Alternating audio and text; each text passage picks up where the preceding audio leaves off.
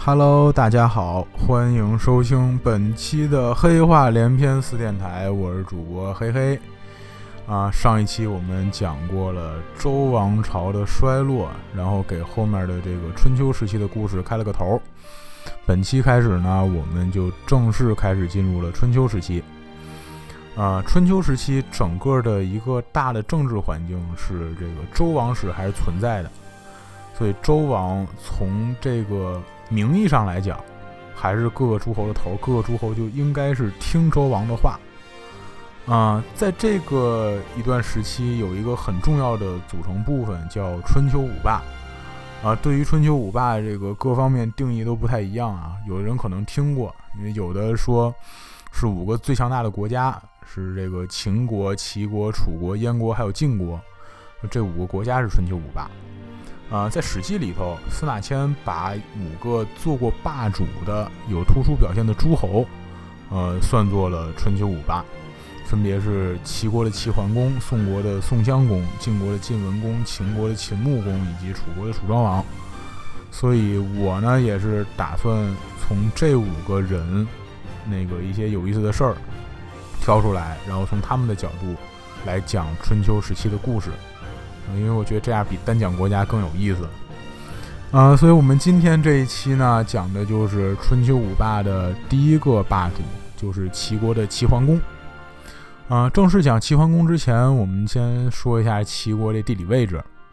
呃，齐国就算是在现在的山东省北边，呃，再加上河北省南边的这一块儿，所以就是当时的齐国。呃，齐国的这些诸侯呢，跟周王室是不是亲戚关系？没有什么血缘关系。呃，齐国的这帮诸侯姓姜，啊，都是姜子牙的后代。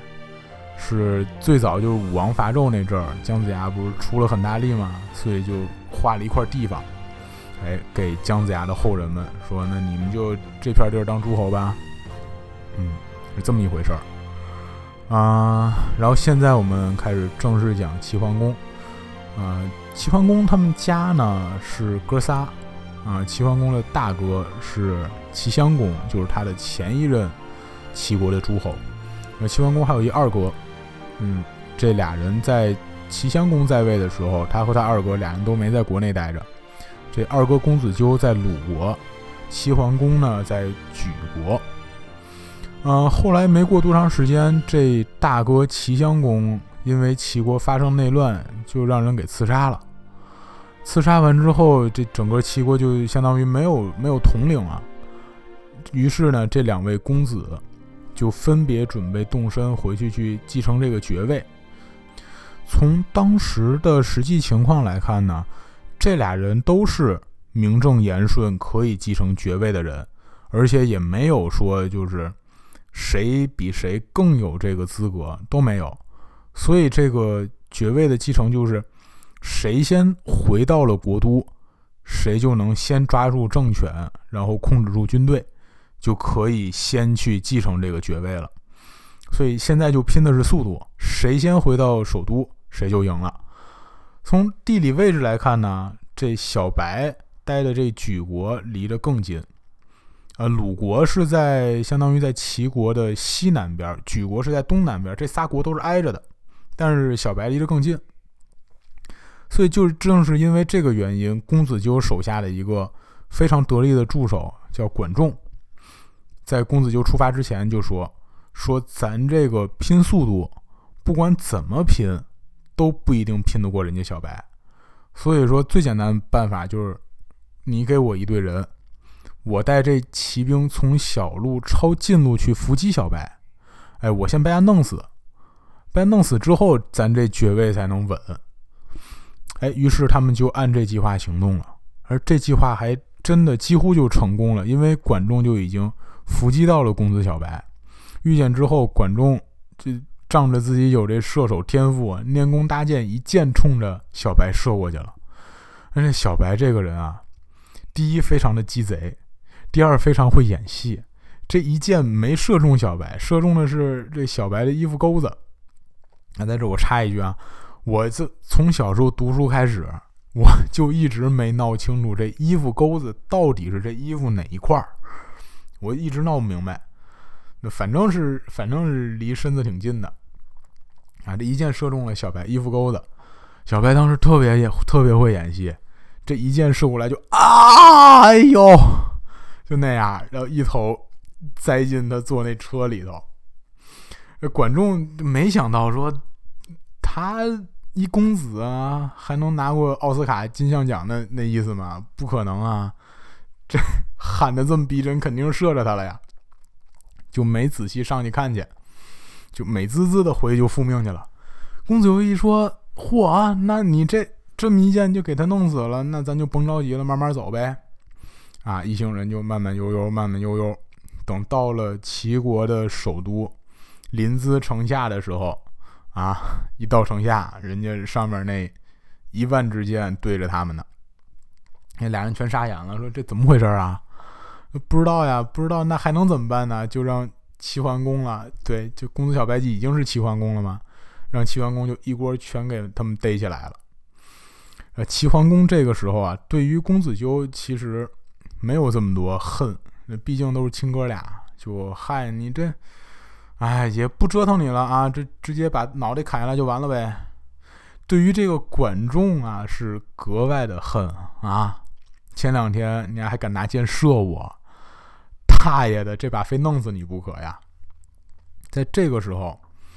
齐桓公手底下一个特别得力的大臣，叫鲍叔牙。哎，这鲍叔牙是管仲的发小啊，俩人小时候就关系就特别好啊。有一成语形容他们就是这“管鲍之交”嘛啊。这鲍叔牙就出来说：“不行，大王，这个管仲这人啊，特别特别有才，特别特别有学问。您要是想……”成就这个霸主的事业的话，必须得用他。哎，你得用他才才行。我不行，我我比他差老远了。齐桓公这人就最大的优点就特别特别的听劝啊，说那老师你要这么说，那咱就用他。哎，就是这样。齐桓公就是在他继位之初，就获得了呃，在他走上霸主霸主之路。这一路上最重要的一个帮手就是这管仲，呃，管仲呢在内政方面和在外交方面都是有非常突出的才能，啊，比如说内政方面，内政方面他就是出于呃拉动内需、发展第三产业以及这个提供工作岗位，啊，为下岗职工再就业创造机会，通过这几个方面的考量呢，他创造性的发明了这妓院。啊，所以你看，你出去吃饭什么的，你看人供的总是关公，是吧？妓院，妓院没有，妓院永远供祖师爷都是人管仲。哎，这是内政方面，内政方面还有很多事儿啊，我就不具体说了。呃，外交方面，外交方面，他为齐桓公呢提出了一个非常重要的一个指导思想，叫尊王室以发不敬。这个指导思想呢，主要是有两个方面，第一个是尊王室。尊王室的核心，其实就是树立自己一个非常光辉正面的一个形象，说白了就是提升你整个的一个名誉。呃，而发不敬这块的核心呢，其实就是呃展现你的军事实力，这意思就是展示你的综合国力。说白了就是拳头硬，谁拳头硬就听谁的。而且这个拳头硬呢，是能更好的帮助你。树立你的形象，因为你拳头够硬的时候，有的时候你这没理的事儿，你都能说成是有理的。所以其实这个指导方针，本质上就是从外在和内在两个方面进行考虑，认为你这两个方面都做到最好了之后，你才能就是名副其实的当上这个霸主。当然，这两方面肯定是你的综合国力，是决定你是否是霸主的一个基础。所以在针对伐不敬这一块儿，齐国首先就把目标定在了鲁国。呃，为什么呢？因为首先从战略角度上来看，鲁国离自己最近，而且是属于那种在当时诸侯国里面，鲁国算那种不算大也不算小的国家。所以，如果齐国对于鲁国形成了一个很明显的压制的话，它对于其他的诸侯也有震慑作用。第二是从名正言顺的角度讲呢，因为这个之前这齐桓公的二哥公子纠不是是待在鲁国了吗？所以就可以说你当时收留了我的政敌，所以我这里有讨伐你的原因。我不是闲着没事干，蛮不讲理，说想打你就打你那种。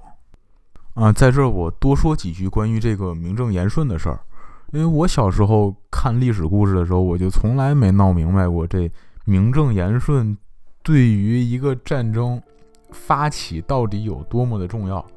你说你够厉害，你直接打人家不得了吗？你你说那么多废话干嘛呀？呃，咱就拿二战举例子吧。你看二战的时候。啊，美国那欧洲都打成那样了，美国就不再出手了，就能稳坐钓鱼台这么瞅着，直到那个珍珠港出了事儿之后，他才说：“哎，我现在有名头有由头了，能够参战了，这才去打二战去。”这就我当时就很不理解，我说你这不是有病吗？啊，都打成那样了，你要在这人家万一不打你珍珠港呢？对吧？你就这么一直耗着耗着耗到人家德国把欧洲全打下来了，然后开始回头收拾你，你怎么办？后来我看了一个关于那个二战老兵的一采访，采访了美国的那些老兵，那些士兵就说他们其实当时都是有正当职业的，不是那种那个常规的士兵，他们都是有正正当职业，然后在珍珠港出事了之后，他们自愿辞职。然后自愿去参军，然后当时他们说，他们的自己的镇上面就有很多年轻人，因为自己体检没合格，不能参军，就直接在家里自杀，就甚至都有这样的人。所以这一点就能看出来，名正言顺对于对于你的战争的发起是多么的重要。你比如说，他要是美国要是不经过这个事儿直接打仗的话，那很有可能，虽然你综合国力。当时已经是世界第一了，但是你没有这些事儿跟你做铺垫的话，你可能没法一下就成世界老大。第二就是，也是对于士兵的战斗的这种激情、战斗的热情来讲，也是，如果没有这个事儿，士兵就没有那种我要保家卫国的那种感觉。这一点呢，甚至都可能会影响到士兵当时的这个战斗的能力。嗯，对我中间就插这么一段儿，然后咱们继续把故事拉回来。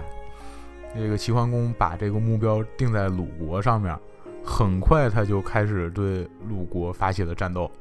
在他即位转过来一年之后，就去打人家鲁国去了。结果这把给打输了。啊，这段咱课文里初中课文就讲过，就是那个曹刿论战。啊，一鼓作气，再而衰，三而竭，讲的就是这鲁国怎么赢齐国这事儿。输了，他肯定不甘心啊，他还得做霸主呢。所以过了三年之后，又一次出兵打鲁国，这把是真给鲁国打够呛啊！打了好几座城下来，鲁庄公都不干了。鲁庄公说：“你大爷，你这差不多得了啊！啊，薅羊毛你也不能逮着一只玩命薅，是吧？这这这，我我打不过你了，咱和谈吧，行吗？啊？”齐桓公说：“那行啊，那谈呗，我打的也累了。”然后就在科邑这个地儿，两国国君还有大臣就全都坐下来，说咱协商协商吧。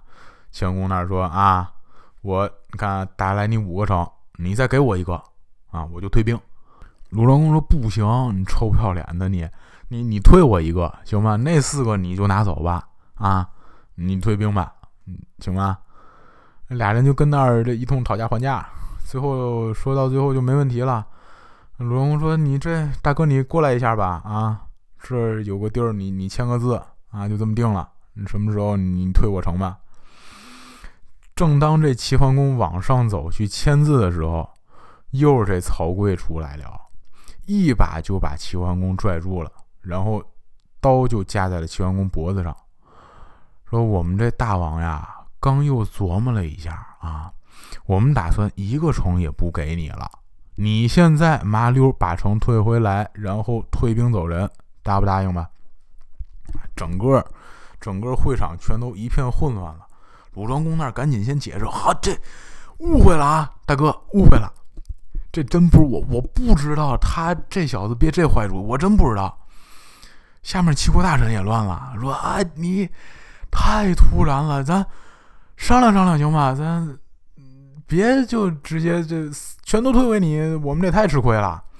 管仲那一巴掌上去，废话，这还谈什么谈啊？啊，这大王都让他们家手里了，嗯，赶紧的吧，先把大王弄回来再说吧。说那这都托给你们呗，你把大王退回来就行。啊，这么着，又重新签的合约啊，就齐国把他们占的所有的土地全都还人鲁国啊，这才能退兵。这齐桓公赎出来之后啊，回到自己帐篷这儿，那生闷气，想着想着说：“管大人啊，我这寡人啊，仔细想了一下这事儿，我有一个新的解决办法啊，你听听行不行？我这解决办法就是，咱赖账吧，啊，这城不是还没退给他们了吗？我不可能再让他们逮着了啊，我我保证，我不可能再让他们给逮着了。”赖账吧，我这气儿我咽不下去，你知道吗？管仲在那儿开始就给齐桓公仔细分析这事儿啊，说大王您得这么想啊，第一，咱们现在的实力是已经在鲁国之上了，所以这几座城其实咱想什么时候打下来，咱什么时候就能打下来。所以说，如果咱们就因为这点随时可以拿到的利益失信于天下，这是很不值得做的一件事儿。第二一个，咱们之前一直说要树立光辉形象，要显示咱们拳头硬，现在就是一最好的机会啊啊！咱就基本上就没有拿出任何的东西，咱就能获得这两个东西，让人看看退五个城，说退咱就退，是吧？一点都不犹豫。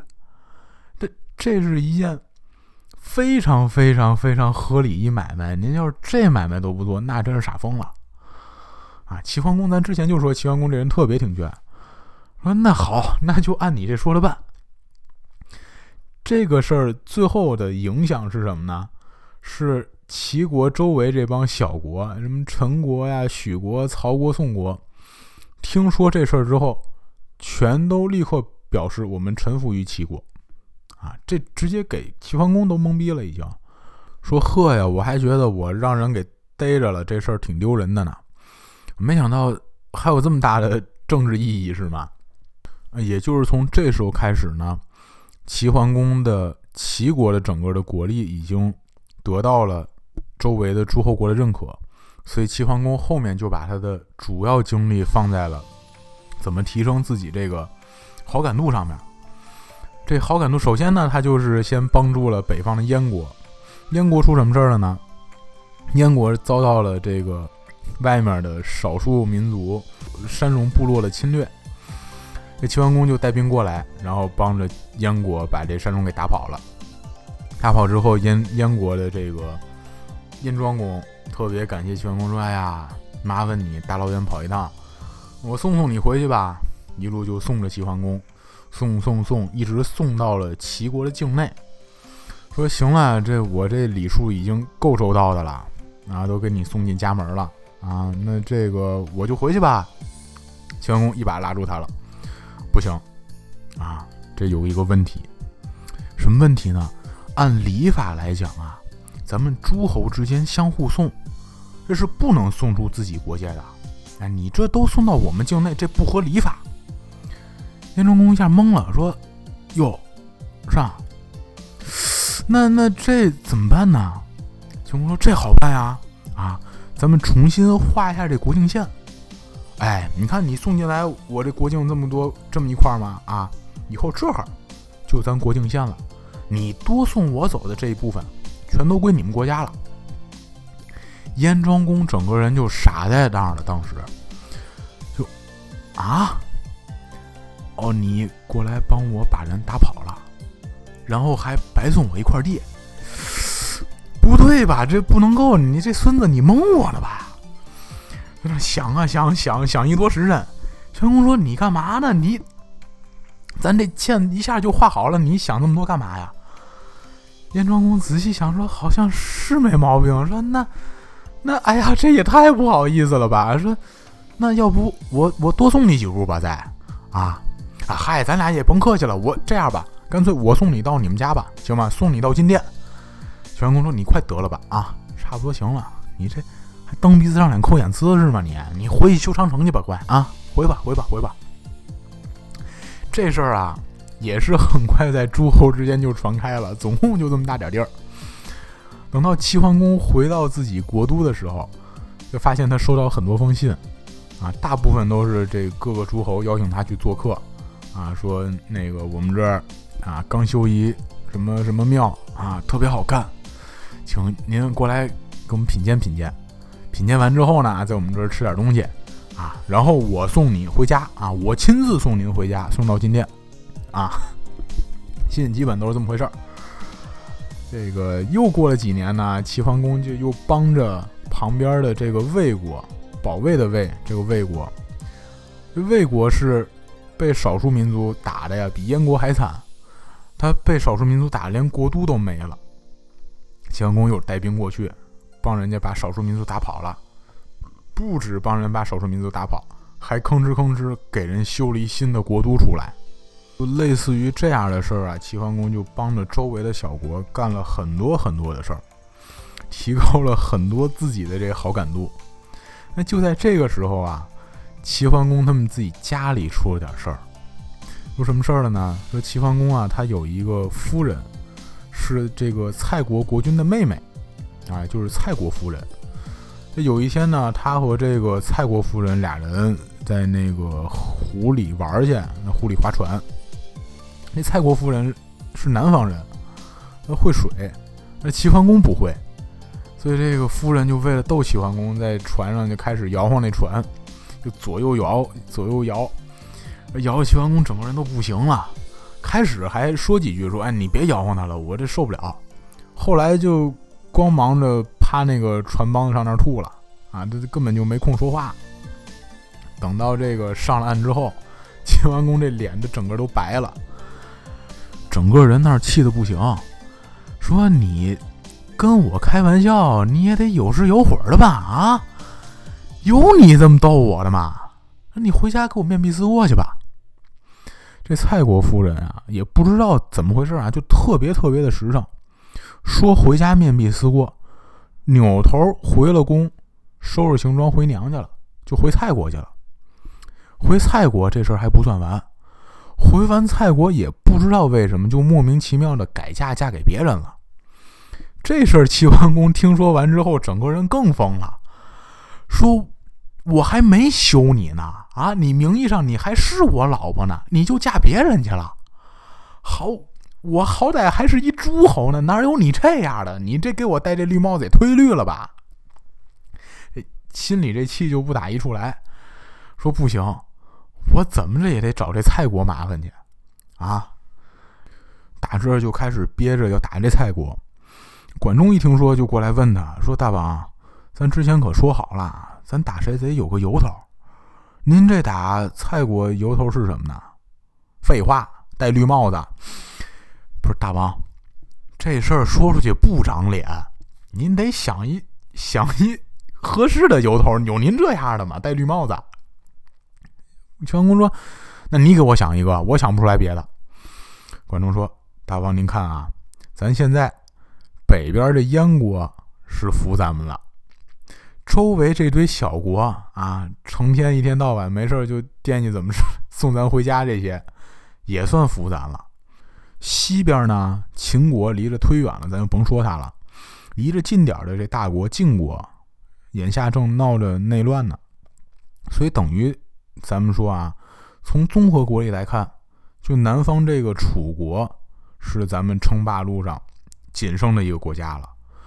这蔡国呀，正好在咱们直线去楚国这路上，所以啊，咱就可以顺路把他们给收拾就完了。哎，齐桓公说：“嗨，是，还是你有主意。”于是呢，就带着兵开始浩浩荡荡往楚国冲着楚国去了。等到还没到这个蔡国国境线边上的时候，蔡侯就自己亲自已经出来了。哎呀，我这我这妹妹忒不懂事了，我也不知道啊，我真不知道。那个什么，我已经给他接回家了啊。您现在来吧，来我们家做客啊。这个吃几天玩几天啊。然后过几天之后呢，我把您和我妹妹一块儿，我送您回您金殿之上去。宣公说：“你还惦记送我回去呢？啊，你你什么时候我送送你吧？”到这时候气儿也差不多消了，而且还有楚国那儿更重要的事儿呢，就没搭理这蔡侯，直接接着往楚国去了。到了楚国边界的时候呢，楚国那儿出来一个大臣，叫屈完，哎，就出来了，说你们齐国大老远来这儿干嘛来了呀？这边出一大臣，齐国那儿也得出一大臣啊，所以就管仲站出来了，废话，我们这问罪来了。你问问我们，我们有什么罪啊？那听着啊，第一，你们每一年都给这周天子上贡青毛，今年这怎么还没交上来？第二一个啊，前一阵听说周天子来你们这玩来了啊，现在我们可是找不着这人去哪儿了，你说是不是你们给藏起来了？说，哎呦，你这青毛这事儿你还真问着了。这没上供确实是我们的错，不过这周天子前两天可就已经离开我们这走了，这事儿你可问不着我们。你要说他没到家，没到家，那有可能他那马跑不了这么快吧？再一个，谁告诉你周天子就往家走了啊？兴许他往你们那妓院那儿去了呢？啊，他又没见过你们那高科技玩意儿，齐桓公边上出来搭茬了，不可能。啊，我们那儿妓院，我见天去，从来没见着过周天子。管仲那直拦着，大王您少说两句成吗？是我意思说，我身体挺好的。这这不是什么长脸的事儿啊，这个。最后呢，这事儿也就这么完了，两家也没真正打起来。齐国就和楚国这就签了一盟约，就算收兵回去了。但是这件事儿呢，其实周围的各诸侯国听完之后。其实这场仗是齐桓公赢了，因为他毕竟是他提出来的这个由头，人家楚国没接上，所以呢，四面八方就更加认可了齐桓公。也就是因为这个事儿之后，齐桓公就觉得，哎，这个现在这个时机差不多了，所以他在葵丘组织了一场规模很大的会盟。这场会盟的主要目的呢，其实也是正式的去。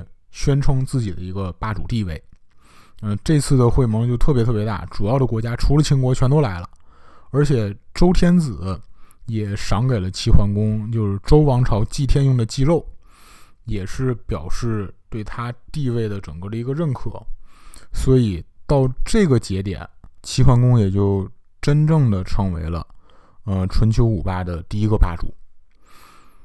听完整个这个故事之后，可能你们会说说，这齐桓公到了也没多占多少地盘呀，也没说给人旁边国家打够呛，是吧？占人家多少土地？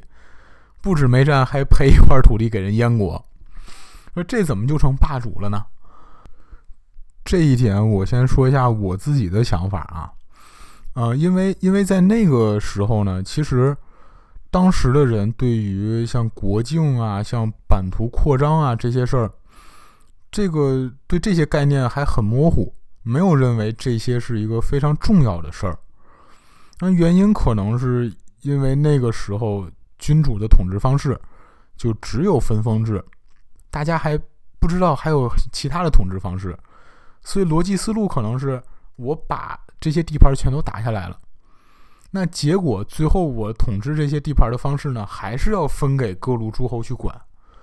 所以只要这些诸侯全都听我的，认为我是他们的头儿，那我占不占他们的地盘，就可能就没有那么重要了。